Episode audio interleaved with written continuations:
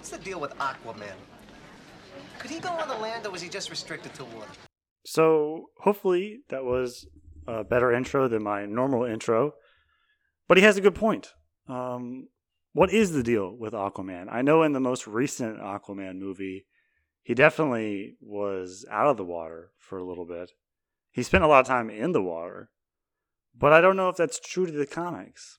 Uh, I don't know if I care enough to look it up, but it is something that's interesting. but hopefully that is more entertaining than the intro I normally pick. Uh, but the first topic I want to talk about is something I saw on the NBA subreddit. Uh, it, it's pointless. It means nothing in the big scheme of things. So there's really no point in getting mad over it. But, people do. And of course, I'm going to share my opinion. So this says uh, that Charles Barkley, you know, he he kind of says what he wants, does does does whatever he wants. Pretty crazy. I guess there's an Instagram post. Did he post? Yeah, it says uh, he Charles Barkley puts Kobe and Michael Jordan above LeBron James. He believes stacking his teams have affected his legacy. Going through that struggle, that's what separates sports. So that's what Charles Barkley said in in his deep wisdom. Um, uh, and then and then RJ, uh, which is a, he's a teammate. Uh, what's his name? Um, Richard Jefferson was a teammate of LeBron uh, on the Cavs. I think when they won the championship, when they came back three one, and uh, this was his response. He said, "In all fairness, Chuck is right. LeBron didn't get drafted to a team with with Shaq like Kobe. Boom. I mean, let's be real. Kobe got drafted to a, a, Lakers team that had the most dominant center of all time. So there's that. And then he goes on and says the Cavs never found Pippen in, in Bron's first eight years because they were always too good and they were never high in the lottery. So I got to agree with RJ. Uh, I mean, when you look I, this is this is something I have a, a, problem with old heads, right? This is you know, old heads is a term to people who glorify the 80s and 90s basketball. Um, you know, you know, they call the game soft now. There's a lot of flopping, and I'm not going to lie, there is flopping. There's some of that stuff that needs to be fixed, but the game is changing. It's evolving. You know, get over yourself. But to say that, you know, I mean, when you look at the first seven, eight years of LeBron's like time in, in Cleveland, can can anyone name another player from that team from the, from those teams? Like one. Like we got. I mean, I'm I'm sure someone could say like is is Alex or whatever his name is. But if I look up the 2009 uh, Cleveland Cavaliers roster, yeah. Okay, here we go. Let's see. So here, here's the here's the stacked team that LeBron had in 2009, um, right before he left in 2010 to go to Miami Heat. They won 61 games with this team. 61. Think about that. 61 teams. Here's their, here's here's their t- their team. Daniel Gibson. Has anyone ever heard of that guy? Who is Daniel Gibson? Uh, he his career length was seven years. He averaged less than eight points his entire career. Danny Green, uh, I guess a young Danny Green, because uh, he was drafted in 2009, so it's a rookie Danny Green. So that yeah, whatever. J.J. Hickson, wow, what a beast.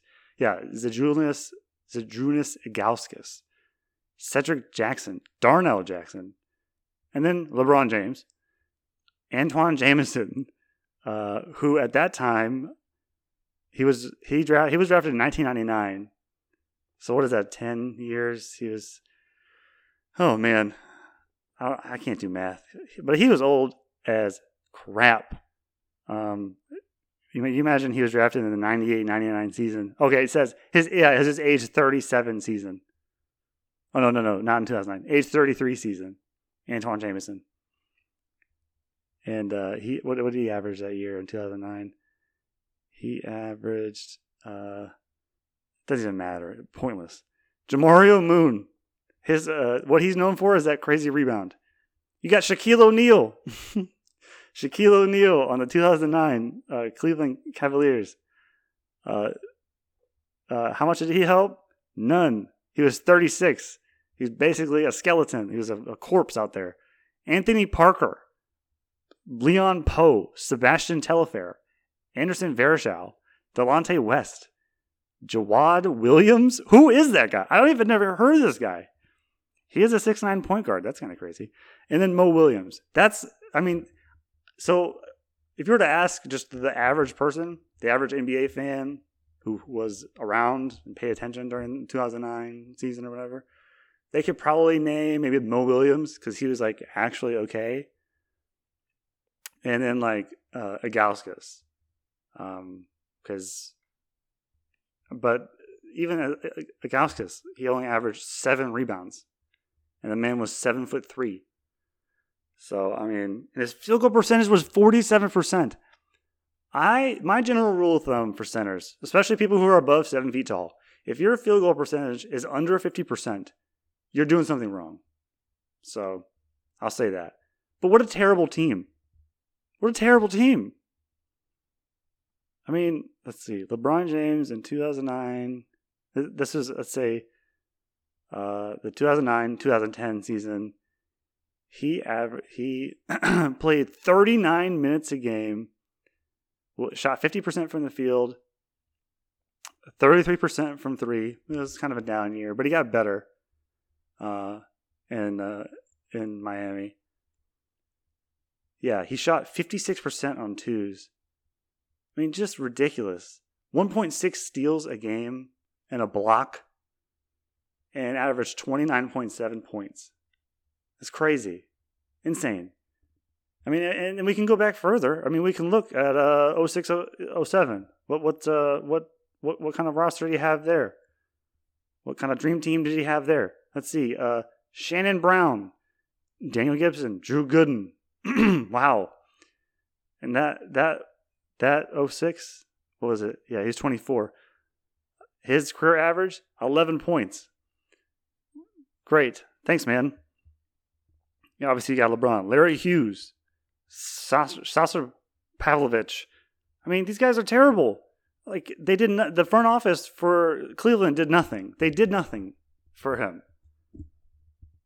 So I'm not going to try to defend LeBron in the way that he handled the decision, right? In 2010 to to say, you know, I'm gonna take my talents to South Beach and all that or whatever. But but uh, right here at the top on Basketball Reference, it says he has averaged at least 25 points, five rebounds, and five assists in 15 different seasons. The next most is eight. That's insane. And you're gonna tell me that you're gonna rank Kobe uh, and Michael Jordan ahead of him? Like it's not even like they're gonna like tie or anything like that. It's like he's like a solid third. I mean, this guy longevity in his career is insane. So I agree with Richard Jefferson, um, and he has a good point. I mean, all those, all those years, they never lost. They didn't never were bad, so they didn't ever get to draft good people. Um, so I don't understand. Um, because like in, in, in Cleveland, there was no Pippen, there was no Dennis Rodman. There was no Paxson. There's no anybody. There's nobody. What's that guy's name? Steve Kerr, one of the best three point shooters ever. But I mean, it, at the end of the day, it's it's it's Charles Barkley. So I mean, might as well just ignore him. Um, I want to talk about this five team trade, uh, but that is going to be too complicated, and it's not really that interesting. Um, I don't think there's a whole lot of news. So Spencer Dinwiddie is going to Washington, um, which is fine. I think that's pretty good. Three years, sixty-two million. Kind of risky because I know he's coming off an injury, but he's good. I, I believe in him. I think he's a good player.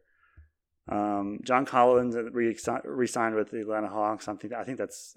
I mean, the Hawks were going to pay him whatever he wanted. He played really well in the postseason. So, five years, one twenty-five. I think that's a max for his age.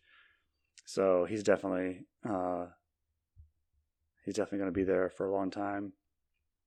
And the Raptors waived Aron Baynes. That sucks. I don't know. That might be the end of his career. Um,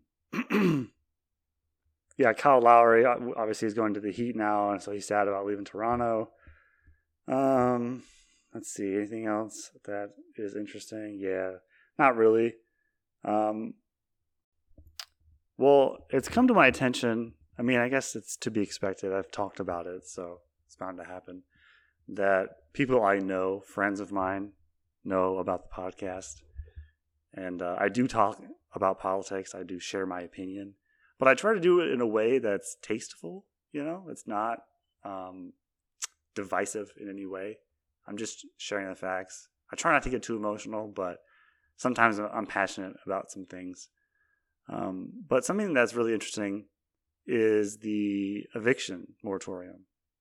Um, it's you know Biden is going to extend the moratorium, and it's not even Biden. It's not, it's not the White House that's doing this. It's the CDC. Um, the Center for Disease Control is extending the eviction moratorium. That sounds a little uh, a little wrong. I don't think the the, the CDC should be dealing with that. Um, so now there's a two month extension. It expires October 3rd, which I'd imagine when we get to that point, they're going to extend it again. Um, it says the emergence of the Delta variant has led to a rapid acceleration of community transmission. So they don't want people to get kicked out. Um, I don't understand the full impact and full legality of a decision like this. Um, can the federal government, because the CDC is part of the government, I mean, it's funded by the federal government. Um, can the government just tell private businesses businesses that they can't collect rent? I mean, I I, I don't understand. Um, like I would have understood back in the day when everything was crazy shut down and the government literally told you that you cannot work. Then yeah, maybe help me out because like I don't really have a choice. But nowadays, there's three vaccines at least. I think right. There's Pfizer, Johnson & Johnson, and then there's like one other one, and I don't understand like there's a an employee shortage out there. Like there there there are so many jobs available. So don't there, there's no there's, there's no excuse. But the, the the bigger picture, the bigger issue is the federal government saying to people who own businesses, like people who have rental properties, who are renting out houses or apartment complexes or whatever, what are they going to do? Just they're just not going to get money. They're not going to get. I mean, how does that work? I mean, I'm I'm assuming they're they're they're going to uh, just print more money and give it to people. I don't know. Um, White House Democrats and White House both shifted their attention over the weekend to expediting the distribution of 46 billion in rental assistance that Congress approved in December and March. Um, so yeah, they're just going to print money and hand it out. I don't understand. Um, I, I don't I don't get the reasoning behind it. I I don't understand the reasoning behind it. I'm looking at the seven day rolling average for confirmed deaths due to COVID, and I and I and I want to get to what the definition of a of a death due to COVID means. But we'll we'll just look at what they're saying here. So I've I've narrowed down the data here from June 3rd to August 3rd. In the United States, the seven day rolling average was 430. August 3rd, 411. It's a negative, uh, 18.86. Relative change is negative 4%. Um, kind of, I mean, the, the, the rolling seven day average over that month was 400 people dying. I mean, if, if you make it even shorter over the last just couple of weeks, and we look at the United States, uh, yeah, we, we already know August 3rd was 411. It's been going up, but um, we can look at. All right. So there's a couple points I want to make. I've pulled up a couple documents. So first is the amount of deaths in the last seven days from COVID, right? Right. It says 2,672. Right? It doesn't tell me, you know, what percentage of those people were vaccinated. Um, it just tells me the amount of people who died. So in the last seven days, 2,672.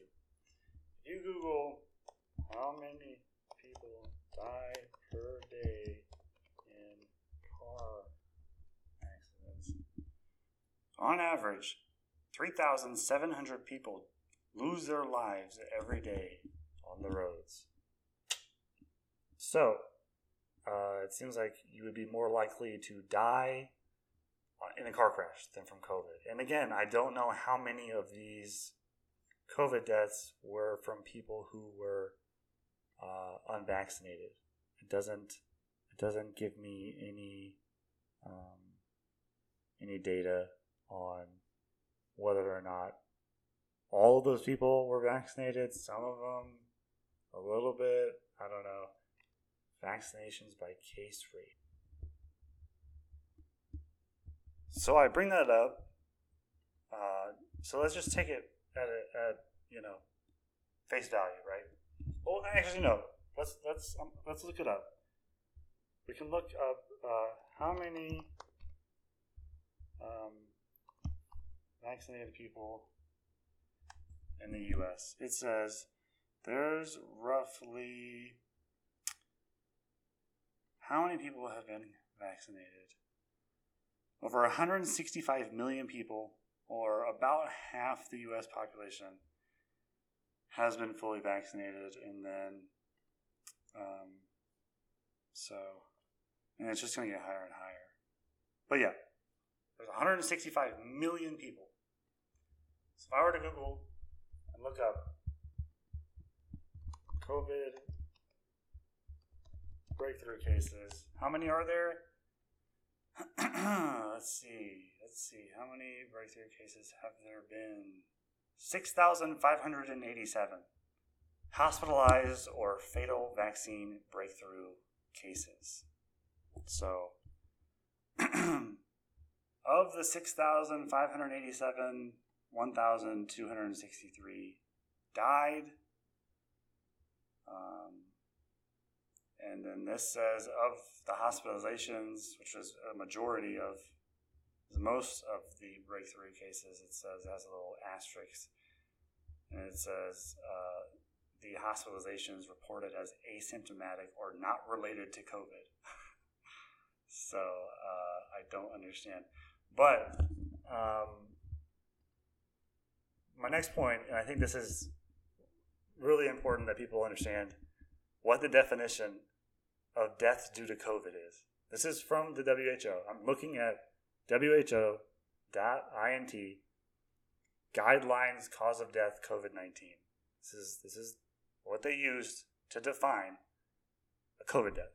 So it says a death due to COVID 19 is defined for surveillance purposes as a death resulting from a clinically compatible illness in a probable or confirmed COVID 19 case, unless there is a clear alternative cause of death that cannot be related to COVID, i.e., trauma.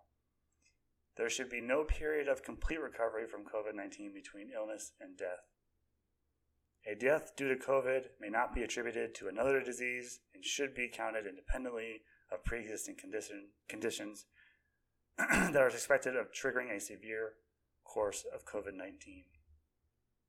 Scroll down a little bit more, and we'll see that. Um, so, for you to be counted as a COVID death in the statistics, all that has to happen is for you to either be suspected of having COVID or have COVID. But you could have other things. I mean, for example, you could have terminal cancer and have six months to live, but then get COVID and due to chemo and your immune system being suppressed, you get COVID and die. Now, did COVID kill you? I guess yes, in a sense. But that doesn't really tell you the whole story. Um, I am worried about the school shutting down again. I I definitely think that they're going they're going to let school happen maybe and then maybe 2 weeks in they're going to close it. They're going to shut down schools and do virtual learning or force kids to wear masks or who knows what's going on. I I, I it, it just it just boggles my mind the amount of people who just kind of go along with it, right? There's no questioning, there's no uh, verifying or like demanding evidence. The government says, do this, do it. If you're vaccinated, you still have to wear a mask. Why would I get vaccinated? It makes no sense. Um, I don't understand. I feel like you, you would want your population to get vaccinated. And then people wonder why uh, some states have low vaccination rates because to them there's no point if, if, if it doesn't matter if i'm just gonna i'm gonna have to social distance and wear a mask and not meet up with my friends and not go to work like what's the what is the point? What is the point of getting the vaccine? It makes no sense. But i'm tired of talking about covid. Let's talk about gwen berry. And if you don't know who Gwen Berry is, she is a hammer thrower who, uh, I guess during, I think it, during a um, qualifying event, she is in that picture where she's like uh, clearly kind of upset, I guess, kind of mad when they played the Pledge of Allegiance and showed the American flag. Um, so that obviously causes a lot of people to get upset. I mean, it's the Olympics. You're representing the United States. And she didn't want to, I guess, face the flag or do any of that stuff. and if we could get some, we can get some context, we can we can see why she she did what she did. Uh, she says, "I feel like it was a setup. They did it on purpose. Uh, duh. It's the I mean, it, like, did she just like kind of? Is this her first event? Like, has she never like watched the Olympics, or does she know what the Olympics is? They play the national anthem of every country when there's a medal. It's a setup. They did it on purpose. I was pissed, to be honest. They had enough opportunities to p- play the national anthem before we got up there. I was thinking about what I should do. Eventually, I stayed there and I swayed. I put my shirt over my head. Um, so clearly, I just, I mean, I don't know how else you're supposed to take that as an American as like disrespectful. They said they were going to play it before we walked out. Then they played it when we were out there. I mean, big whoop! You're at, you're representing America, America at the Olympics. I don't. I, I don't understand. Um, I just, I just, it's, it's crazy. But poetic justice because she qualified for it. She's a hammer thrower. She finished 11th place out of 12 competitors. Um, so I guess that was all for nothing. Which generally most news is. It's all for nothing. I mean, everyone got all bent out of shape, and I get it. You know, it, it is annoying. Like last episode, I, I, I talked about, I can't even remember her name. That's kind of bad. But the uh, Tamyra Mensah Stock. I mean, just like contrast her reaction to winning gold. To winning gold, not finishing 11th out of 12, actually winning and being the best female wrestler in the world. Contrast her reaction to that to Gwen Berry and the fact that she, I guess, uh, doesn't like America and thinks it's racist and stuff. Um, and, and I, I, generally am not going to really comment on race things on this podcast. Maybe like later on, once I get a feel for it, because it's such a sensitive topic. It's hard to talk about it objectively. there's too much emotion and it. it's too political. You can't really have an opinion. Um, so uh, we'll, we'll, I'll leave that part out of it. I'm just saying, even if she was white, I would be upset. You know, I just think, um, yeah, it's as if you. There's this is context for why she was all like turned her back on the flag. If you know your history, you know the full song of the national anthem. The third paragraph speaks to slaves, um, which is not totally accurate. It's not really. It's not really the point of the verse. And it doesn't matter anyways because no one sings the third paragraph of the national anthem. Uh, so I mean, I. I mean, that's what's so different about these Olympics is I, I generally I'm actively rooting against a lot of them, uh, except for Tamyra. Um, she uh, has my full support, and I hope she wins uh, a thousand gold medals. So, you, um, I guess, yeah, poetic justice at its finest. Next thing I want to talk about uh, was was mentioned to me, uh, I think by my mom. Uh, apparently, Jennifer Aniston is saying that people who refuse to get the vaccine are no longer in her quote unquote weekly routine. Uh, that's a weird way to refer to your friends. Um, I mean, I guess that's her choice. You know, um, if if if uh, you know your friend is anti-vax, I mean, I don't understand anti-vax in this sense, right? Like the vaccines work. I don't understand why you, how you could be anti-vax. I think that's a misrepresentation. Um, I think it's just people who aren't getting the vaccine, right? Because they're not a high risk person, right? If you're uh, young and healthy, even if you were to get a really bad case of COVID, your chances of dying are still very, very, very small. Um, so, I mean, I guess if she's if she's willing to just drop friends because they're not going to get the vaccine, I mean, were they really friends to begin with? Um, but I don't know. I don't usually like to talk about celebrities or comment on it, but it's tricky because everyone is entitled to their own opinion. Uh, but uh, unless I hate that opinion, then we're not friends. So that's usually how it goes for these people. But I mean, it's Jennifer Aniston. She can pick whatever friend she wants. Uh, it seems like those people probably dodged a bullet, anyways. All right, there's there's one more thing I want to bring up uh, that's really old, and I mean, because the news moves so fast, it's really not that old. Um, but I'm sure you've heard of it. Um, but the song WAP, W A P, everyone knows what it stands for. Came out in 2020. Feels like it came out like a long time ago. Not really. Um, I hate this song. Uh, I I understand the point they're trying to make, right?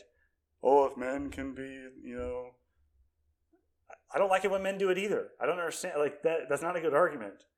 I don't like when men objectify women. So I don't understand why objectifying yourself is better. I find that hard to to understand. The the song is is I mean I, I don't understand. I mean it's supposed to be empowering. That's the message that it's sending, I guess. I want to see someone's uh, like like commentary on it. Like what? How, how, do you how do you defend something like that? You know what I mean?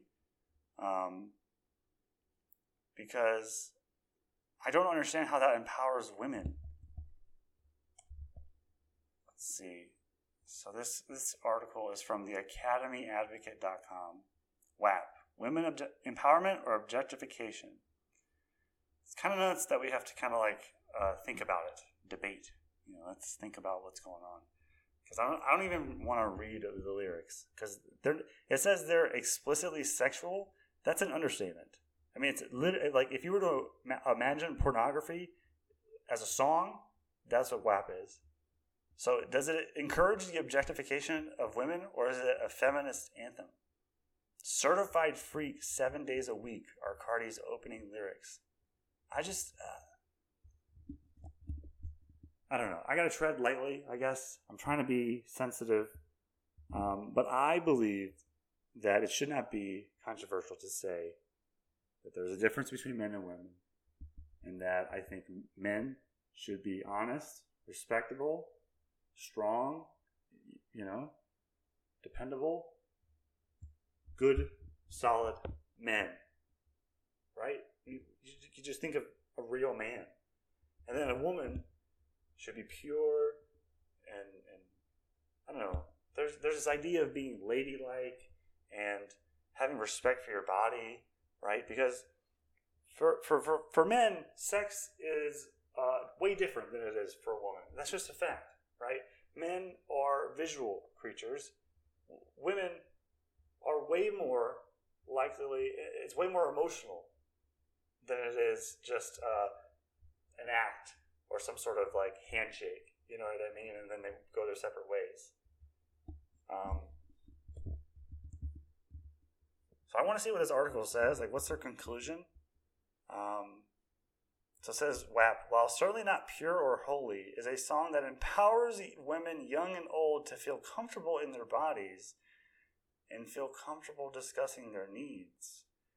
There, I mean, there's there's a way to discuss your needs. I mean, if you're in a relationship, I guess, and and this is a sec, and I'm talking secular. You know, obviously, if, if you're coming at this from a Christian perspective, it's way different. But even secularly, this is this is a wrong way to go about doing this. Um, it says not only this, but it helps to center the sexual conversation around women while helping the public realize that there's nothing wrong with a woman attending to her sexual desires. And unlike much of rap, the lyrics do not promote objectification or mistreatment of sexual partners, but rather encourage equality and mutual respect for each other's needs. See, uh, I might disagree. No, what WAP is not about romance or love. See, there it is, right there. Boom. Uh, that is huge. It's not about romance or love, but it is about sex. That's where you've gone wrong. When you when you remove romance and love and the emotional things that come along with that, and it just becomes an activity that you do together, like I said, a handshake, you know, it's just it's just uh, something you do with another person. That that affects women. It's not it's not a secret, and I can see the I can see the writer, Julia Ross, twenty one, co-editor in chief. Of course, she's going to have this opinion. And then her last sentence is, and it's about time that the political and musical world starts to recognize that embracing one's sexuality and body is just as empowering as celebrating emotional bonds. Uh, I wholeheartedly disagree. If we look up, we look at the lyrics. Um, so she said, uh, unlike most rap, there's no objectification or mistreatment of women, uh, other than the objectification of themselves. Right? The, the, literally, this lyric says, "Spit in my mouth." Uh, sounds uh, kind of bad. Um, I really do not. I mean, this is just awful. I mean, and they did it to uh, to to to be shocking, right? Right? They, I mean, they knew what they were doing. So I guess I'll, I'll give it. I'll hand it to him for that. It was, it, it was it's a PR stunt that they probably made a lot of money on, but I don't think it's good to teach women to just be loose and uh, you know just out there. Because there, there's nothing in the song talking about like qualities that she likes right? It, it's all sexual but there's nothing like oh um, you know the reason i'm having sex with this guy is because you know he's uh, committed to me he loves me he takes care of me he's nice to me he's uh, he's you know i really love him nope it's just you know he has a penis and so that's pretty much my that's my standard I, I don't know what made me want to talk about that. It just crossed my mind that song existed, and I hate it. So so there's that. But now I kind of want to get into uh, a, a, different topic that I haven't really covered ever, uh, and that's space. Space. People don't think about space very often. I mean, I mean, I mean, day and night, right? Every day. The sun goes up, sun goes down, it's nighttime, and there are stars. And the stars that you see at night, you know, you're thinking, I mean, they are very far away, no doubt, very, very far away. But relative to the Milky Way galaxy, it's very, very small. You're, we're only seeing a very, very small part of what's around us. And so I just want to I want to I want to talk about just some simple facts that are people know space astronomy facts that people know, but when you really break it down, it's insane. So let's Google. So let's say Earth distance to the sun. Current distance from the sun is 94.299 million miles. Million miles. It's I mean I mean almost 100 million miles away, yet I'll go out I can go outside at, you know, noon or 2 p.m. and it's like 102 degrees. That is insane.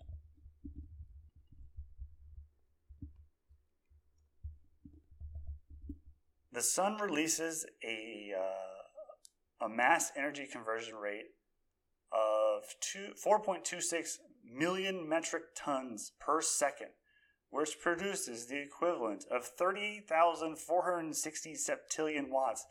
Those, I mean, the, like saying that doesn't even mean anything. Does that mean anything to anybody when I say septillion watts? I mean, what what is that? Okay, so I think I did the math right, but I'm sure nobody will double check me.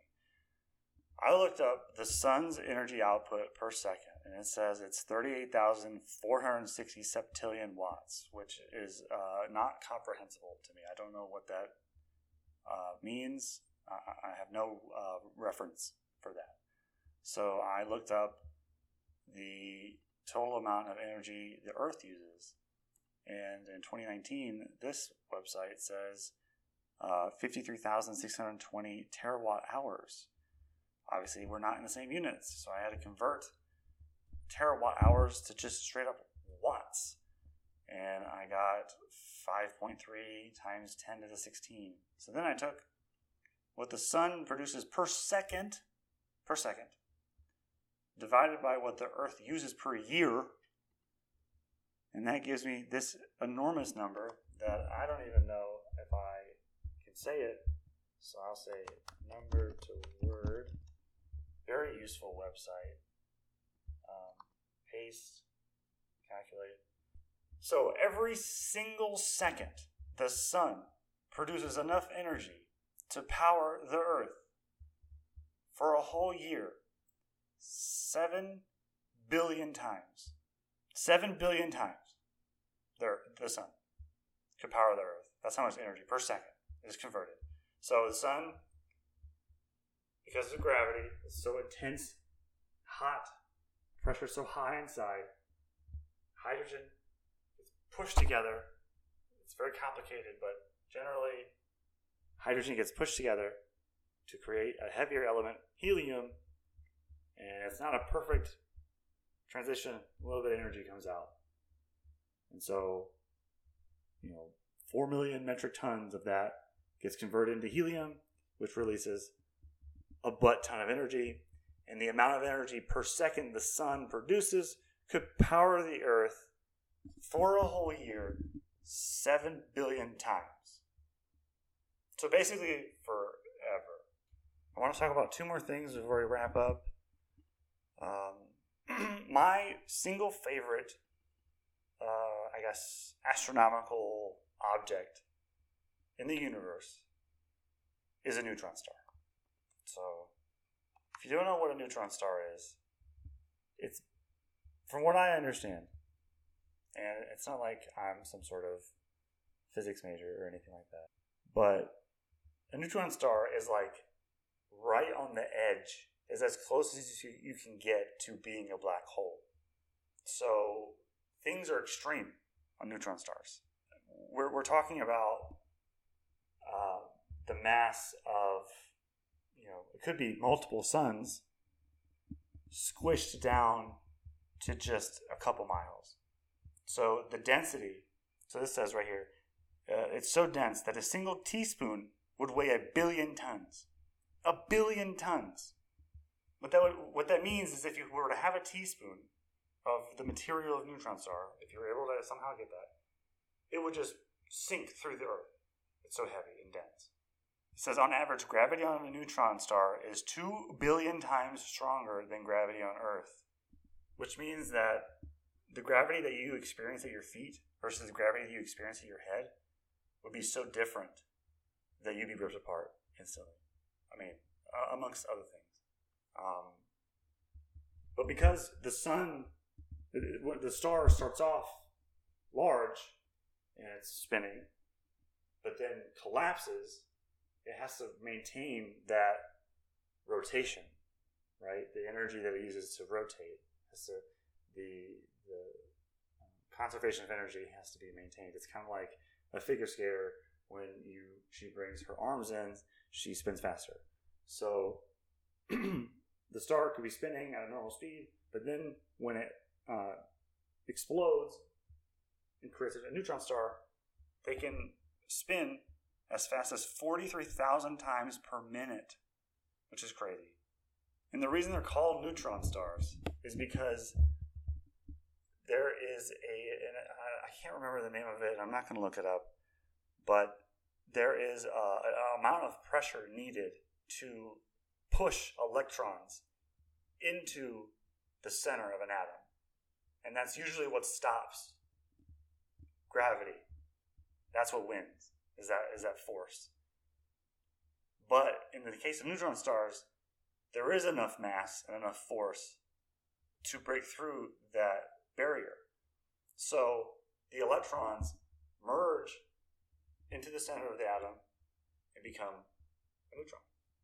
And the amount of um, so yes, so uh, there are neutron stars called magnetars, which is just neutron star with a very powerful magnetic field, trillions of times that of Earth's magnetic field. Um, it's hard to kind of comprehend that. Um, but that's just for a typical neutron star. This says for a magnetar, the, the magnetic field is another thousand times stronger. Oh, here it is. The electron degeneracy pressure. That is the the limit that you have. That's that's the force that you have to overcome to become a neutron star. I mean, it, it's absolutely mind boggling that these things are out there just existing. I mean, they're very small. It's kind of insane that we're able to see them. I mean, we're talking about uh, maybe 12, 15 miles across, but with the mass of several suns, or maybe a sun, condensed down to the size of like a, a city. like I said, a teaspoon would, would unimaginably heavy, heavier than like Mount Everest. It says here that there are thought there are about one billion neutron stars in, just in the Milky Way, and then at a minimum several hundred million. Yeah, see this website. This is from NASA. So yeah, matter is packed so tightly that a sugar cube sized amount would weigh more than a billion tons, about the same as Mount Everest. So what would happen is it would just push right through the Earth to the center instantly. Well, honestly, uh, what happened is it would explode um, because I mean, there's, there's it's so tightly packed together, and then you've separated it from the star. It would it would explode. But let's say it didn't. It would just kind of collapse down. I mean, ever, I mean, black holes get a lot of the, the heat or the uh, the attention, but I I love neutron stars. I think that because they're they're they're they're right on the edge of becoming a black hole. They're so like black holes are cool and all, but you can't see them. They're very because their light can't escape. All you're seeing when you look at a black hole is the accretion disk, is the material orbiting the black hole and then rubbing against each other, creating friction, heating up, and that's what you see. So, um, I mean, neutron stars have been known to spin, which which are known as pulsars. they could spin uh, like as a, a, significant percentage of the speed of light, which is insane. Yeah, it says if you were to somehow stand on the surface without dying, which you know you, you would, you'd experience a force of gravity two billion times stronger. Two billion times stronger than what you feel on Earth. I mean, it says in one tenth of a second, a magnetar might produce more energy than the sun has emitted in the last 100,000 years. That's insane to me. That is insane. Insane to me. So I talked a little bit about uh, neutron stars. Um, there's a lot more about them. I should have uh, been more prepared uh, talking about the neutron stars um, because they all start with a supernova, but it's a supernova uh, from a star that is not massive enough to become a black hole. So it becomes a neutron star. Um, this this little factoid, if uh, if you can comprehend this, if you can if you can just kind of wrap your mind around what what this is saying. Uh, it says in just the first few seconds after a star begins its transformation into a neutron star. So right after it's supernova. So right after it becomes a neutron star, the energy leaving in neutrinos which is a whole separate thing, is equal to the total amount of light emitted by all of the stars in the observable universe. Okay, so I'm done. Bo- I'm boring everybody listening. Um, I find these things fascinating. I could read about neutron stars and just space in general. Um, I wanted to talk about the, the, the Mars rover. They're doing stuff all the time that is absolutely mind boggling. Um, the future is now, people. But the, what I what I kind of want to transition to is the there's this idea of the cosmological argument for God. I know, uh, comes out of nowhere. Um,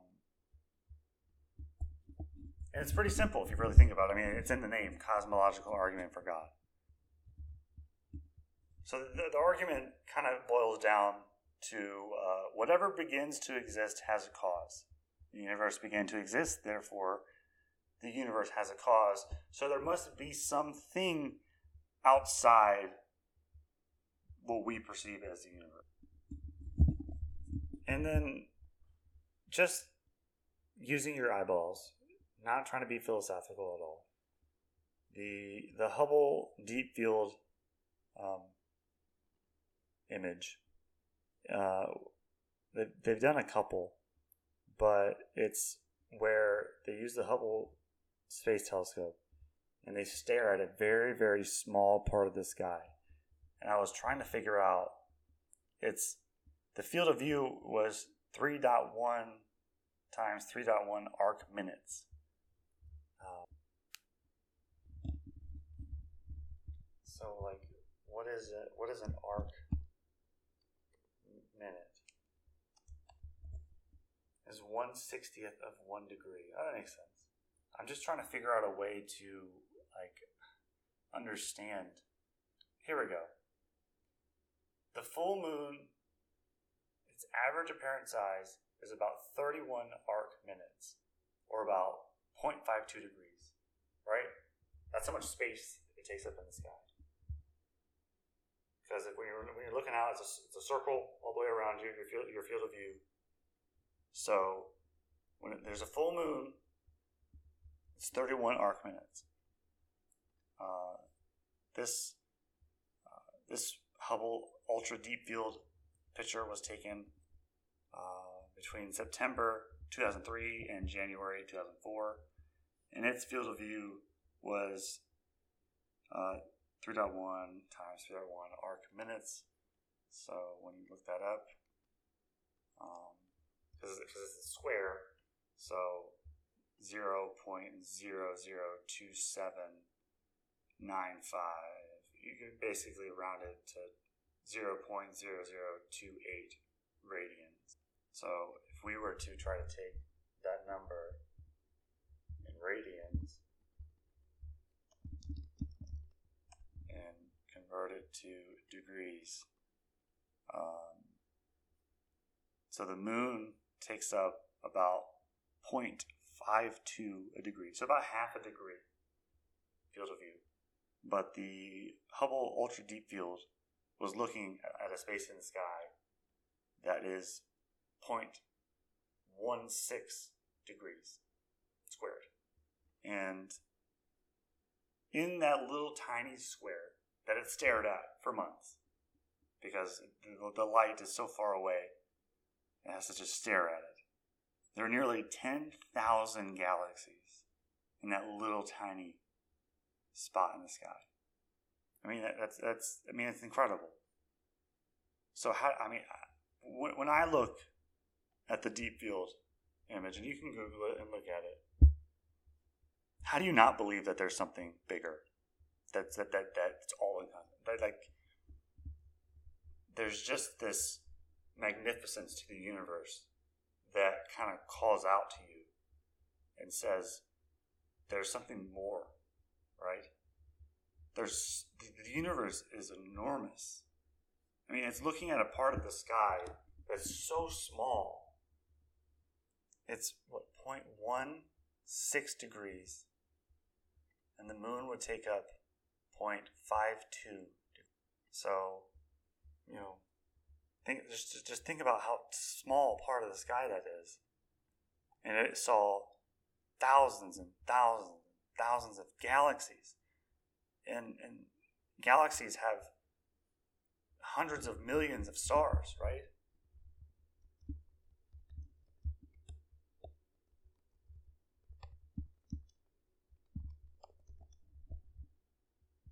The average galaxy has about 100 million stars.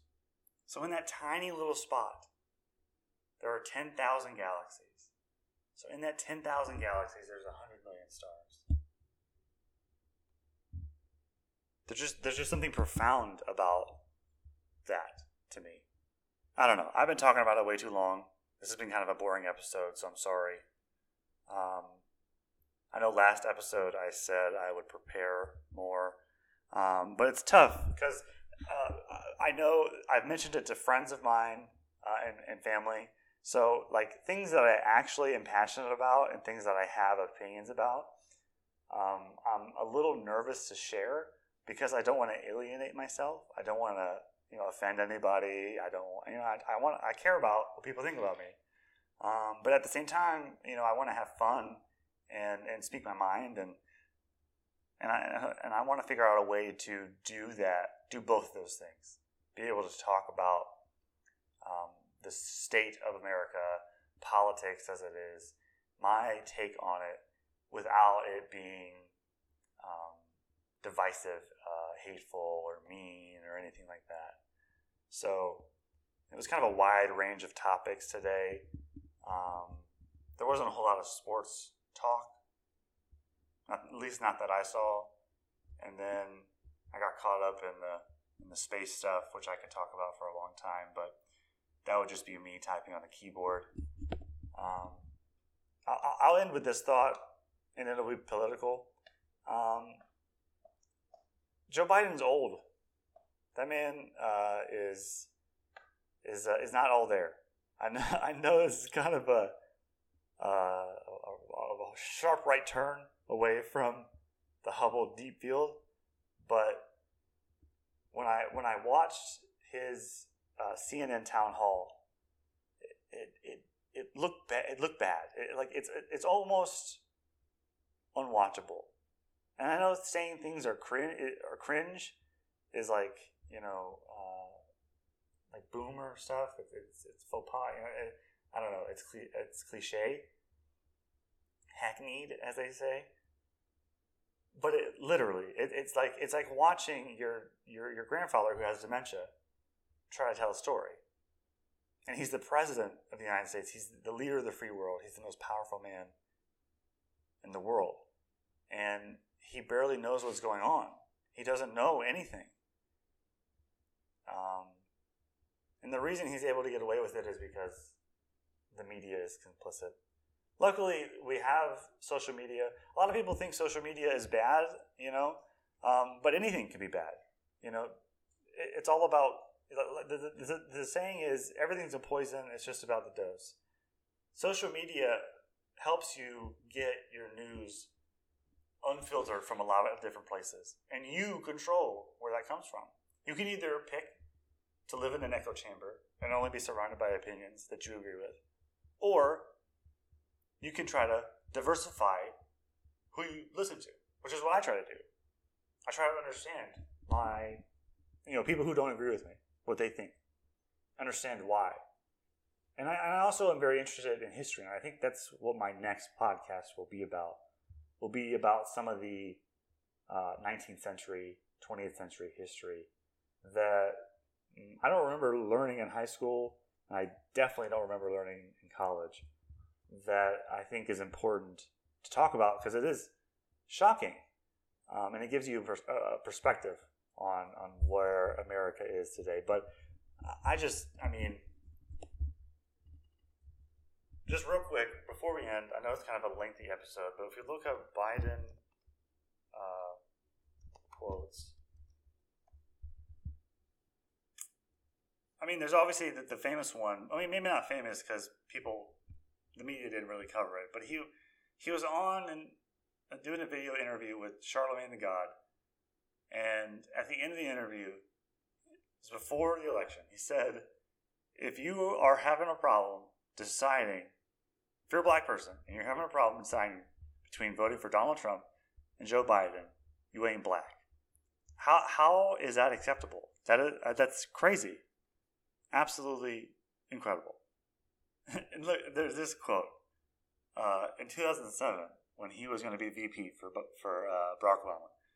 This is a quote from from from him. This is when he was actually like somewhat there. I mean, you got the first mainstream African American who is articulate and bright and clean and a nice looking guy. That that sounds like your grandpa, doesn't it? Doesn't it sound like he, your out of touch grandpa who's from a different past? Um, it's, just. It... Some quotes from CNN.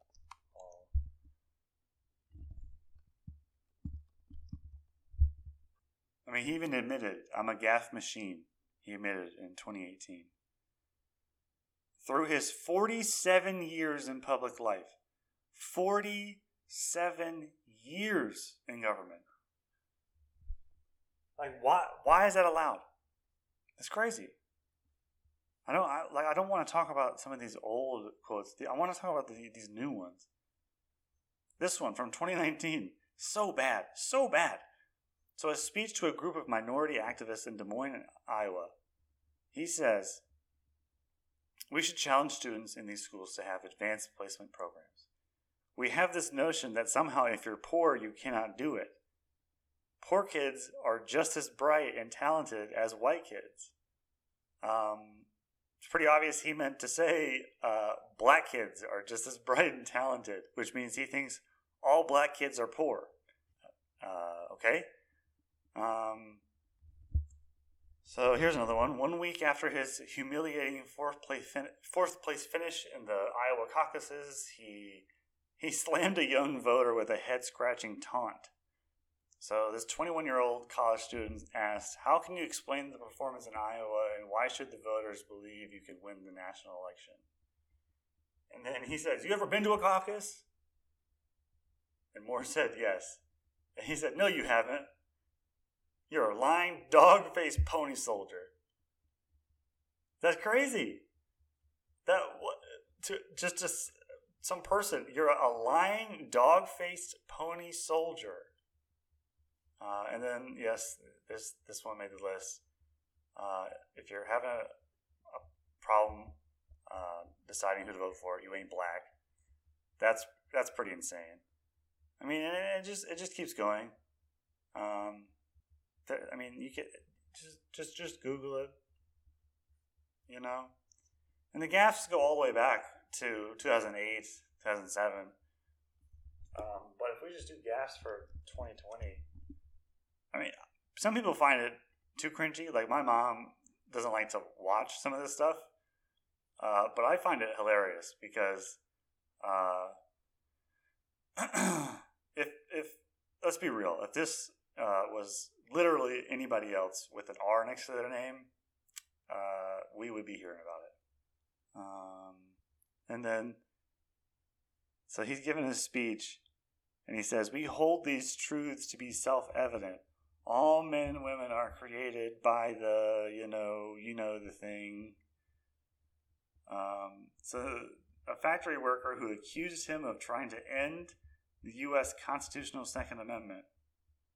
He says, You're full of crap, but he uses the S word. Uh, I may be Irish, but I'm not stupid. My lord. So, I mean, it just it goes on and on and on. Um, and it's not surprising. Uh, he is a. I mean, a part of me kind of feels bad because he's being used, right? Because if Kamala Harris was was was the president, um, the, the, more people know about Kamala, the the less they like her.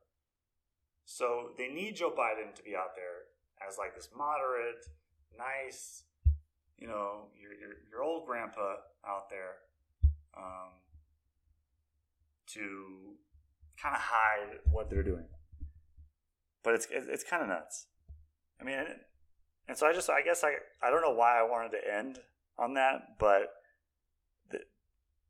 his his gaffes, his stuff, some some of his his some of the videos uh, and, and, and quotes that he's made just over the last like year or six months has been kind of crazy. And the fact that nobody talks about it, nobody cares really, I guess. I mean, how old is Joe Biden, right? If you were to guess. I mean, if you looked at him, you'd say 100 but he's 78 you know? It's just about the i mean it, it just makes sense. There's only so you can only live for so long. And being 78 and, and being president stressful uh i i just am i'm i'm dumbfounded at the fact that he gets away with uh, oh oh and one one last thing. Well, I'll play the clip. Um, this weird. Uh, he's talking to reporters, and he whispers into the mic because he's like mad or something. Uh,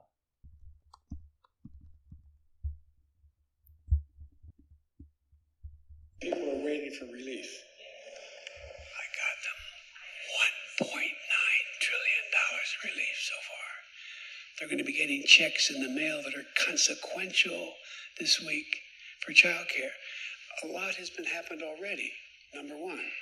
Number two, I'm going to fight like heck to get them the rest of what I think has to be done. And these are really tough decisions, Senator. I, I don't in any way dismiss what Senator Murphy says about the environment. Don't dismiss it at all. So she- I just that was weird, wasn't it? Like, why is he talking like that? Is there was there what is it? I'm gonna play it again. I got them one point. I got them one point nine. What do you mean you got them one point nine trillion? So that's inflation uh, rate right now. Let's see. What is the inflation rate right now? Dear God, the inflation rate uh, for what I mean, what what is this? For uh, July it's 5.4%. Oh no, that's for June. 5.4. Up from 5 in May. I guess we don't know about July yet. But 5.4%. So yeah, thank you for the 1.9 trillion dollars. Uh, I appreciate the uh, 5.4% inflation rate. I'm glad my money is worth less. So, and on that note, I'm going to end the podcast. Um, I promise I will do better. I'll find more interesting topics. I'm going to man up. I'm going to talk about some politics stuff. Um, and I'm going to create an email that if somebody happens to hear this and they have a problem, they have a, a, grief, a grievance or some sort of issue with me, or they want to, you know, call me out on something that I said wrong, I'm going to create an email. and actually, I'm going to create it right now. All right, I made it. It's called What's the Deal, Alex? Oh, no, no. It's called What's the Deal Pod, Alex. Because somehow somebody had already taken What's the Deal Pod. So I put Alex in there. I'll put it in, in the description of the podcast. So feel free to email me whatever you want. And then uh, I think I mentioned it in my first episode, but my Twitter handle is uh, at giraffe underscore dog. I know, it's pretty cool. So that's the end of the episode. Um, I would love some feedback if anyone's listening. But I'm all, you know, honestly just doing it because it's uh, it's a hobby. It's kind of fun. Um, thanks for listening, and I will see you next time. Oh, and yeah, what's the deal with Aquaman? I would love some feedback. Please, someone answer. It's, it's all, someone who knows comic books. Can like, can you live outside of water for long? Like, I, like I know he can get out of water, but like, does he die? I need to know. Someone, please tell me. Email me, or or DM me on Twitter or something. All right, that's it.